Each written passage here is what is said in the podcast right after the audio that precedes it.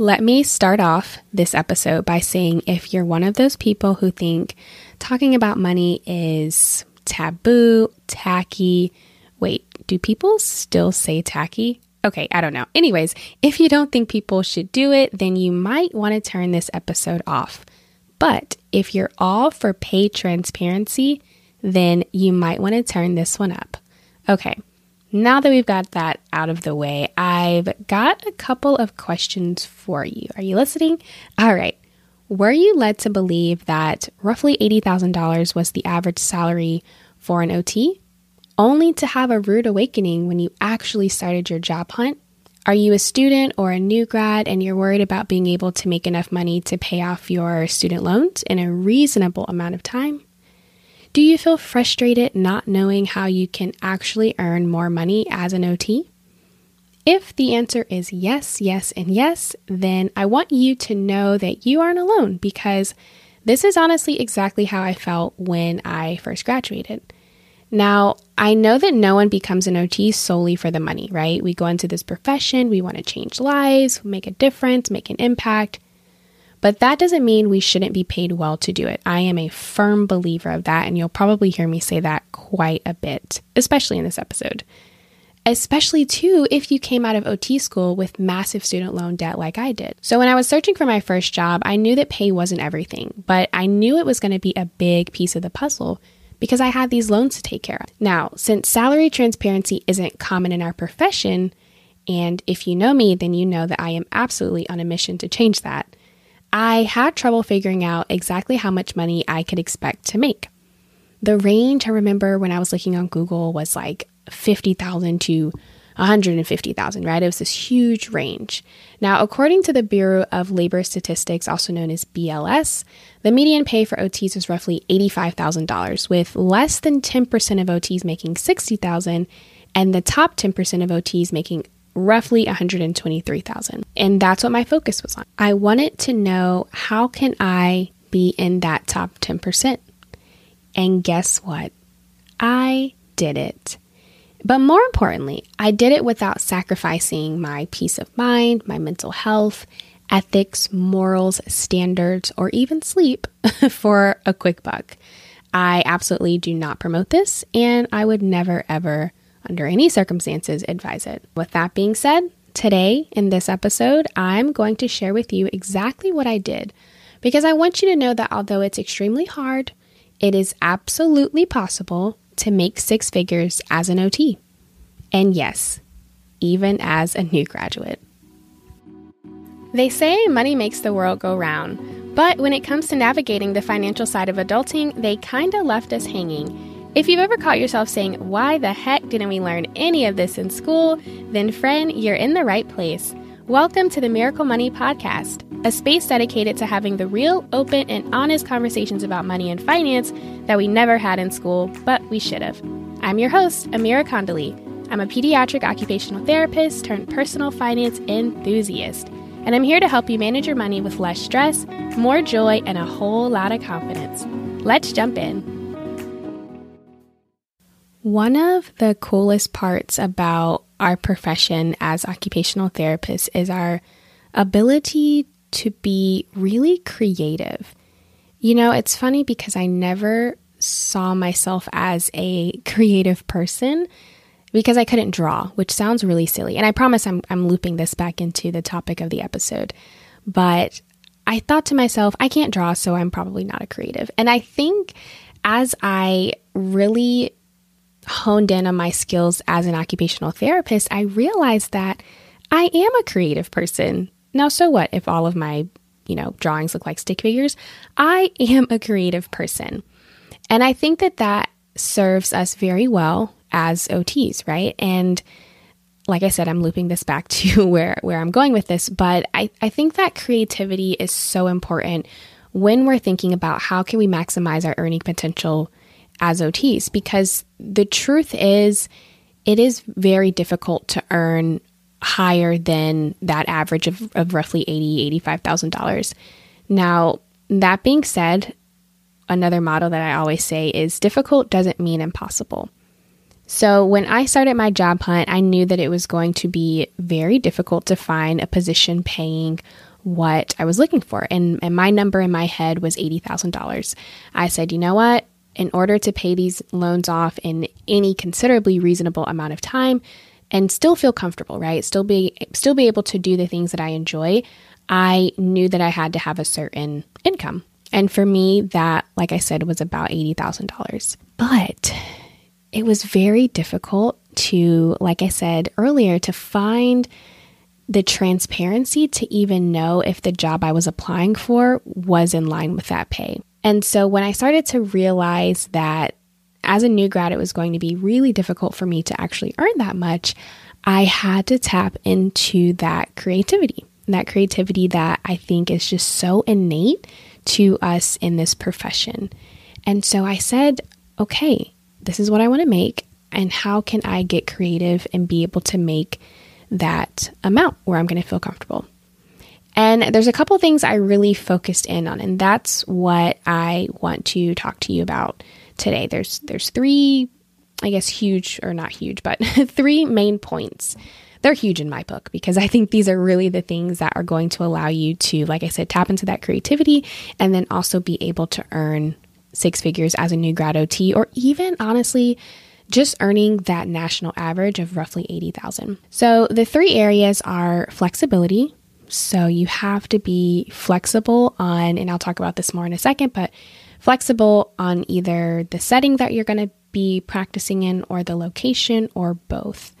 The second thing is really understanding how can I maximize my earning potential as a new grad. And I specifically say a new grad because for example, you know, one of the ways you can make more may be to pursue being a director of rehab, right? But as a new grad, that's not very realistic. And so speaking specifically to new uh, to you as a new graduate, I want you to understand what your earning potential kind of looks like and how you can maximize that.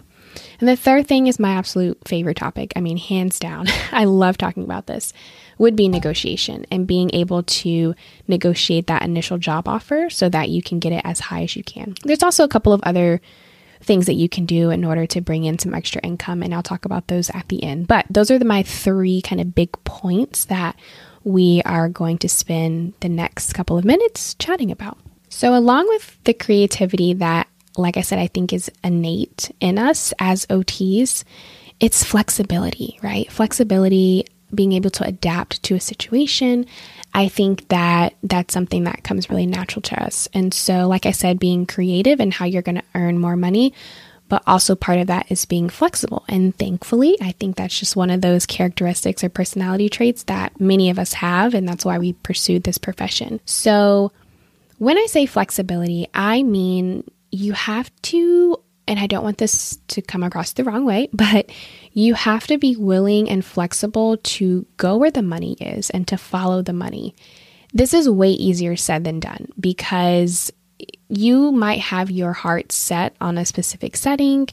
Let's say you really want to be in pediatrics. And quick little story I had my heart set on working in the NICU that is really where I wanted to work. Now, it was very, very difficult to get any type of shadowing experience as a student in the NICU, and it was darn near impossible to get a job as a new grad in the NICU. I think I could have done it though. I'm I'm going to be honest and confident in myself. I think I could have done it. However, one of the major reasons I didn't is because acute care was not paying what I wanted to be making. It was going to be really difficult, right? So I had to say, okay, I know that I really want to be in the NICU, but unfortunately, that's just not where the money is where I was located. So that is how I actually ended up in early intervention because I was still wanting to work in pediatrics. I'm still able to kind of connect those dots and work with those families who have had experiences in the NICU, but also getting paid well to do it. So that's just a personal example of flexibility and how I had to kind of compromise on the setting that I really wanted to be in, but I kind of decided to go where I would be able to make more money. So being flexible on the setting and then also being flexible on the state or like the location where you are, whether you're in rural, whether you're in a city, a big city, those are the two really huge factors because if you are flexible on one or both both would be best on setting and state, you are going to already be able to go where the money is. Now, I'm not going to go into exactly what are the highest paid settings and what are the highest paid states, but I will link that in the show notes so that you can kind of get an idea of what that looks like. But essentially what you would do is want to figure out where are those highest highest paid settings and states locations and then when you're on your job search try to be working in one of those, right? Either a high paying state, high paying setting, or in my case, I was able to work in a high paying setting, which is early intervention, and also in a high paying state, which is Arizona. So that's how I was able to really keep that flexibility going and working for myself in order to make the money that I wanted to make. Because, for example, I, my whole family is actually in North Carolina. They're back on the East Coast. And so part of me wanted to go back to the East Coast, but I knew I would be able to make more in Arizona versus living in North Carolina. And so I decided to, for a lot of different reasons too, but that was one of the reasons I decided to actually stay in Arizona was because I was able to make the amount that I wanted to make out here. So flexibility is so key. You have to be willing to compromise. And again, this is only if you are trying to earn that higher income. Now, if you are maybe you're not in significant student loan debt, or maybe you're pursuing PSLF or something like that, maybe this isn't a big deal to you, right? But for those of us who are trying to really maximize our income so that we can especially pay off our student loan debt, this is going to highly work in your favor. And you have to remember too, it's temporary, right? I'm not saying you can never pursue the setting that you want to actually be working in or you can never live in the state that you want to be working in. Think of it as temporary, right? You're making those temporary sacrifices so that you can live the life that you want to live later on down the line once your student loans are paid off. So that's all I mean by flexibility. So, flexibility is number one. Again, on the setting, the state, or both. And your first step there would be to figure out where are the highest paying states and what are the highest paying settings. And again, I will link the in the show notes so that you can see as of what's right now, May of 2023, what those things are according to the research. Now, this next part speaks to how you can maximize your earning potential in a job that you have. So, whether you are currently working or you just accepted a job offer, but when I say maximizing your earning potential, I want to be very clear that I'm not discussing entrepreneurship, starting a private practice, a side hustle, anything like that yet. I'm not talking about starting your own business or being a business owner. I simply mean your typical nine to five, I am an employee of a company. How can you maximize your earning potential at that job? And I want to just stop and, and make a clarification about why I'm saying this. Again, using myself as an example, when I first graduated, I could not think about entrepreneurship. I honestly couldn't. And this will probably be another episode at some point, but I couldn't think too much about what it looked like for me to be a business owner because honestly, I was just trying to figure out how to be an OT. And I wanted to be a good OT and I wanted to get my footing, you know, just get that solid foundation. So for me, I wasn't thinking anything about starting a business when I first graduated, when I first got my job. However, I did want to be able to figure out how I could earn more in my position. So, that being said, here are a few ways that I was able to do it and that you know, others that I've talked to have been able to do it so that you know, even if you accept a job offer, sometimes you can even you can earn more working in that job. So the first thing is working in a rural area. Now, I work in early intervention in Arizona. So, the way our system is set up, we have what's called tiers. So, we have like our base region, and then we have tier one, tier two, and tier three. Our tier three regions are the more rural communities. And when I say rural, I mean two and a half to like three hours outside of the city. So I knew that my early intervention company served those areas, and I knew that those were paid out at a significantly higher rate because they were reimbursed at a higher rate. So I knew that there was an option for me to work in those, you know, tier two, tier three regions, which were going to be the tier three regions were about double, almost double my hourly pay, which is absolutely incredible. So, one of the first things I wanted to know was how could I work in those areas? And also, you have to think too. It's it's really a win-win situation because the the families out in those areas there was a such a shortage of providers that there were so many kids in need of services. And at my core, remember, as an OT, I love what I do, right? I want to make a difference. I want to make an impact. I just want to be paid well to do it. And so, working out in those areas, I'm able to truly feel like I am making an impact. I'm making a difference because I'm helping these families who otherwise wouldn't have access to the the tools and the knowledge and the resources that I bring by going out there to work.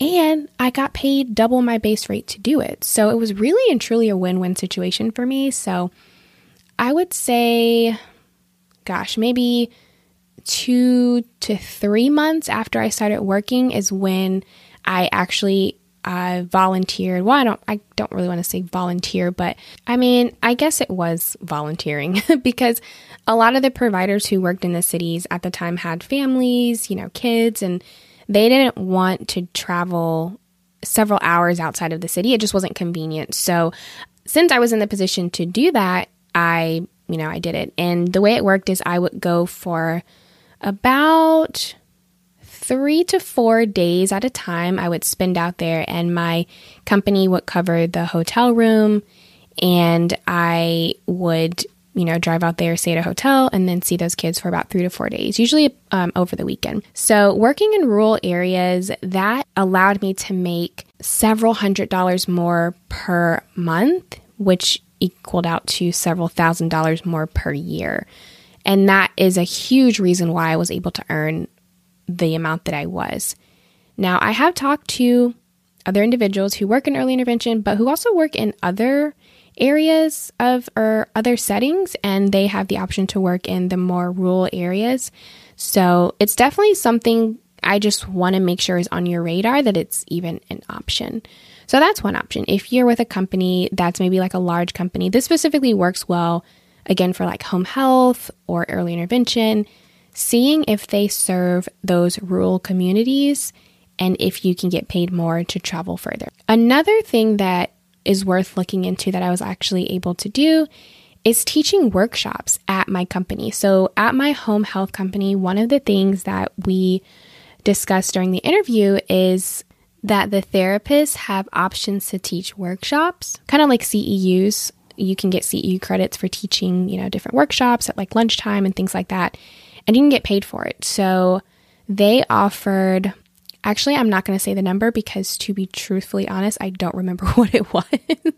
so I'm not entirely sure, but I know that they offered a good amount for me to teach a workshop, either, you know, via Zoom or via, um, well, Zoom or in person, and you could get paid to do it. And so I actually negotiate a little bit higher. I never actually taught a workshop though, now that I think about it, but it wasn't a good option.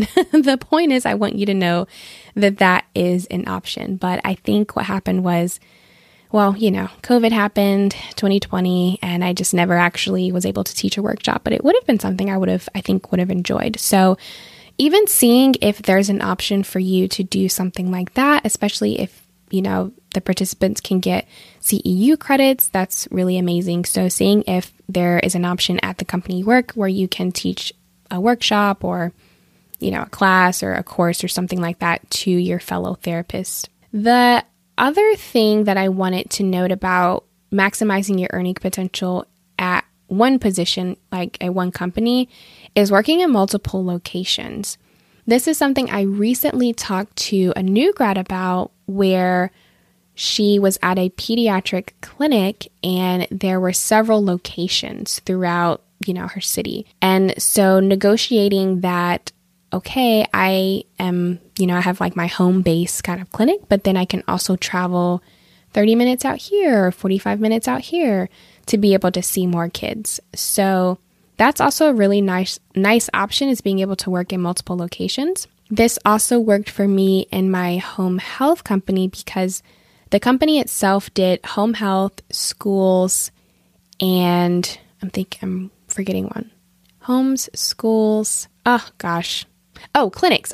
Homes, schools, and clinics. So I would be able to actually work at so my base was home, right? But I could also pick up hours at the school and I could also pick up hours at the clinic. Again, that's not something I chose to do. I just didn't really want to. I only wanted to be in the homes, but it was nice to know that I was able to get more hours if I wanted to, if I wanted to work at, you know, a different location. So whether it's you know several clinics and you can work at all of them or even if like i said if it's like a home health thing where it's home health schools and clinics that's a good option too. So figuring out how can i earn more just beyond my base pay at my current position is really going to help you when it comes time to you know bringing in more money especially again as a new grad. Now my last point i mentioned I absolutely love talking about, and that is job negotiation.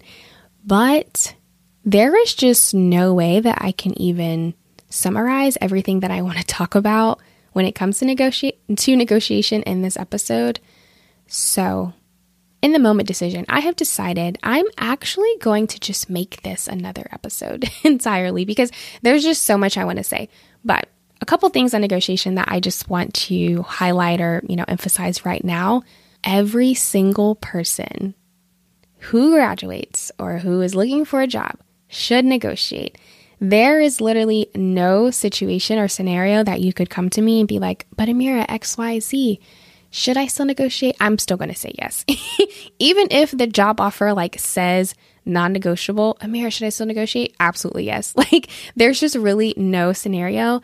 And like I said, there's there's so much that goes into negotiation, but for me, I was able to bring up my base pay by roughly $8,000 per year. And again, I'll go through all the numbers and all that good stuff and exactly what I said, how much I asked for, and all that in another episode. But my point being, I was able just by asking, I just asked the question. You know, somebody told me when I was a new grad and I was kind of on the fence, like, wait, should I do it? Should I not? And someone said, you never know if you don't ask. And the worst they can say is no. And that's the only thing I needed to hear. And ever since then, I negotiate literally every single thing in my life because it's true. You never know if you don't ask. So, if you're listening to this episode and you are currently, you know, preparing to receive a job o- a job offer or you've already gotten the job offer, the big point I want to take away here is to negotiate. Absolutely. And I have so so much information and content on a blog, on my social media that talks more in depth about negotiation, but when it comes to maximizing your income, again, especially as a new grad, you can and should negotiate because that can really make a significant difference in getting your base pay up. The other nice thing about that is you're kind of starting, you're setting the bar higher for yourself, right? So let's say you graduate, you get, you know, your first job and you negotiate, and now you're making $81,000. Well, that's kind of where you're going to start, right? You're not going to probably you're not going to go to another job and make 75. You're going to make at least 82, 83. Like you're going to make at least a little bit at or above what you're currently making for your future job. So that's why negotiation is so important again and being able to earn either that like I said either that average of 80,000 or beyond if you want to get up into the six figures. That really helps is negotiating your job. So Again, I can't get into everything I want to say about this in this episode, but Pinky promise we'll dig all into negotiation in another episode. I mentioned earlier there are a few other things that you can do to really be able to maximize how much you make as a new grad. So, I wanted to really quick go over just a couple of these. So, the first is travel therapy. Now, travel therapy is something that I briefly entertained, again, because I knew that I would be able to make significantly more than in like a traditional, you know, standard job. But there's a lot there's a lot of pros and there's a lot of cons to travel therapy and I have a OT friend, shout out to Taylor, the Kozey OT. she is currently doing travel therapy and it just looks so exciting and so fun, but she's got some great information on her blog. So I'm going to actually link in the show notes everything that Taylor has talked about so far with travel therapy because I can admit that I am not the expert by any means on travel therapy. I just know that it is a way that you can maximize your earning potential and earn more than in like your traditional type of job. So, travel therapy is absolutely worth looking into. And I do know new grads who have done travel therapy and who have been very successful in it. So, I think it depends a lot on your personality. It depends a lot on your recruiter for sure, the setting that you're in, the location, all of those different things. But Travel therapists, I mean, I see jobs where they're making like twice as much in a week take home pay as a regular position. So, travel therapy, I know that there are quite a few OTs and new grad OTs who have been able to make six figures in their first year working simply by doing travel therapy. So, that is an excellent, excellent option. Another option is PRN work or as needed per diem. And the reason why I wanted to note the reason why I wanted to talk about this one is because a lot of times the hourly rate is going to be higher, but the trade off is that you don't get benefits. So things like health insurance, a 401k, you might not get those in a PRN or per diem position. Now, some people, what they do, and what I would recommend for a new grad who's wanting to make six figures, is to have your regular, you know, nine to five kind of position and then give yourself a few months in that position to really get your footing and you know feel com- feel comfortable and confident in your skills as an OT and then possibly picking up some PRN work on the weekends or I know some therapists do it on the holidays or you know evenings not that there's like a lot of evening PRN positions, but I would say mostly weekends is what I see, weekends. So I think that's a really, really good option to bring in a couple hundred dollars extra per month. And again, that equals out to a couple thousand dollars more per year. So PRN as needed, that is also a really good option. But again, really depends on a lot of different things because you likely won't get benefits. So you want to have a position where you're either getting benefits or you are able to pursue getting benefits on your own. And again, that's there's a lot of nuances and, and intricacies that come with that. So I'm not going to dig into that here, but just want to put PRN work on your radar. The next one that can help you to maximize your income is independent contracting. Now, this is something that I, along with negotiation, actually really like talking about independent contracting because I didn't know a lot about it myself before I started working. And now that I know about it, I'm pretty hooked. I don't think I will ever do like an employee position. I want to be an independent contractor always. And the reason is because you are able to save a lot on taxes. So, yes, I did earn six figures my first year of being a new grad OT. However, I was taxed so heavily that, I mean, a lot of that I didn't see. so, learning about independent contracting is so key because you're able to actually make more. But then, if you have the right accountant, the right tax team, you can actually keep more of that money in your pocket. So, my independent contracting friends out there, I'm sure you probably know what I'm talking about. so, independent contracting is really, really a good option to explore. But again, this is one that I would say give yourself a couple of months before dabbling into contracting because you essentially are operating as a business. So it can get same thing, I guess, with PRN. It just the, the nuances and things can get kind of overwhelming. So what I did was I worked full time employee when I first graduated, and then after about let's see, it was maybe four or five months. And then I picked up a side position in home health and I started independent contracting. So that's when I formed an LLC. I learned all about taxes. I opened a business bank account, all of that good stuff. So, but independent contracting, that's how I was able to bring in an extra, I believe I made an extra $10,000 as in my first year simply from doing contracting. And because I had a great accountant, I was able to keep a large majority of that in my pocket. I think there's a misconception when it comes to contracting that you make a lot of money, but then you have to owe a lot in taxes, and that isn't always the case. I'm going to leave it there because I can't get all into the taxes right now. But if you have a good accountant, if you have a good tax team, a CPA, like I said, you typically can keep a lot of that in your pocket, which is what I was able to do, which was great. And then the last thing, I kind of touched on this earlier, but starting a side hustle, right?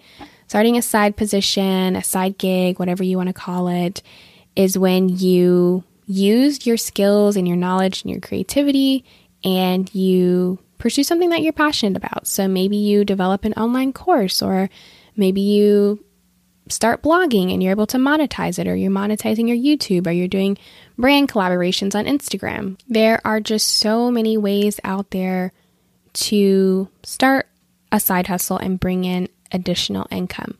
That being said, and I'm not going to go into it again because I feel like I already spent a lot of time on that earlier, but this isn't necessarily something that I focus too much on, especially for you as a new graduate, because for all the reasons I said earlier, it's just sometimes you just gotta focus on just one thing, right? So focus on becoming the best OT that you can and then dabbling into some of like the entrepreneurship and side hustles and things like that. But it's not something that I focus too heavily on. And it's something that I, when I first started out, I didn't focus on either. But it's absolutely for sure an option if you want to bring in ad- additional income and it can be related to OT. It can be something entirely different. So, right, it's it's really up to you and and what you enjoy and what you are passionate about.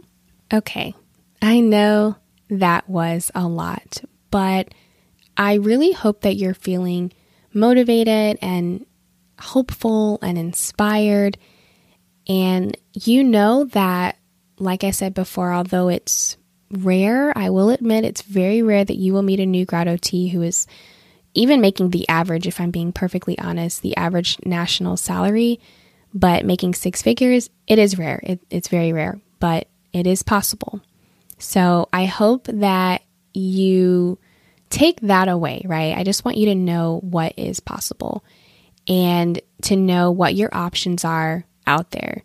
Now, I'm not going to, you know, sugarcoat it. There there are many OTs and you probably have maybe talked to some who are really, really dissatisfied with their income and, you know, maybe they don't feel like they're getting paid their worth. I can completely understand that. And it is a harsh reality in our profession, and I'm not going to lead you to believe anything otherwise, but I also really do know OTs who are more than satisfied with their income and they're earning 80, 90, 100K, new grads included.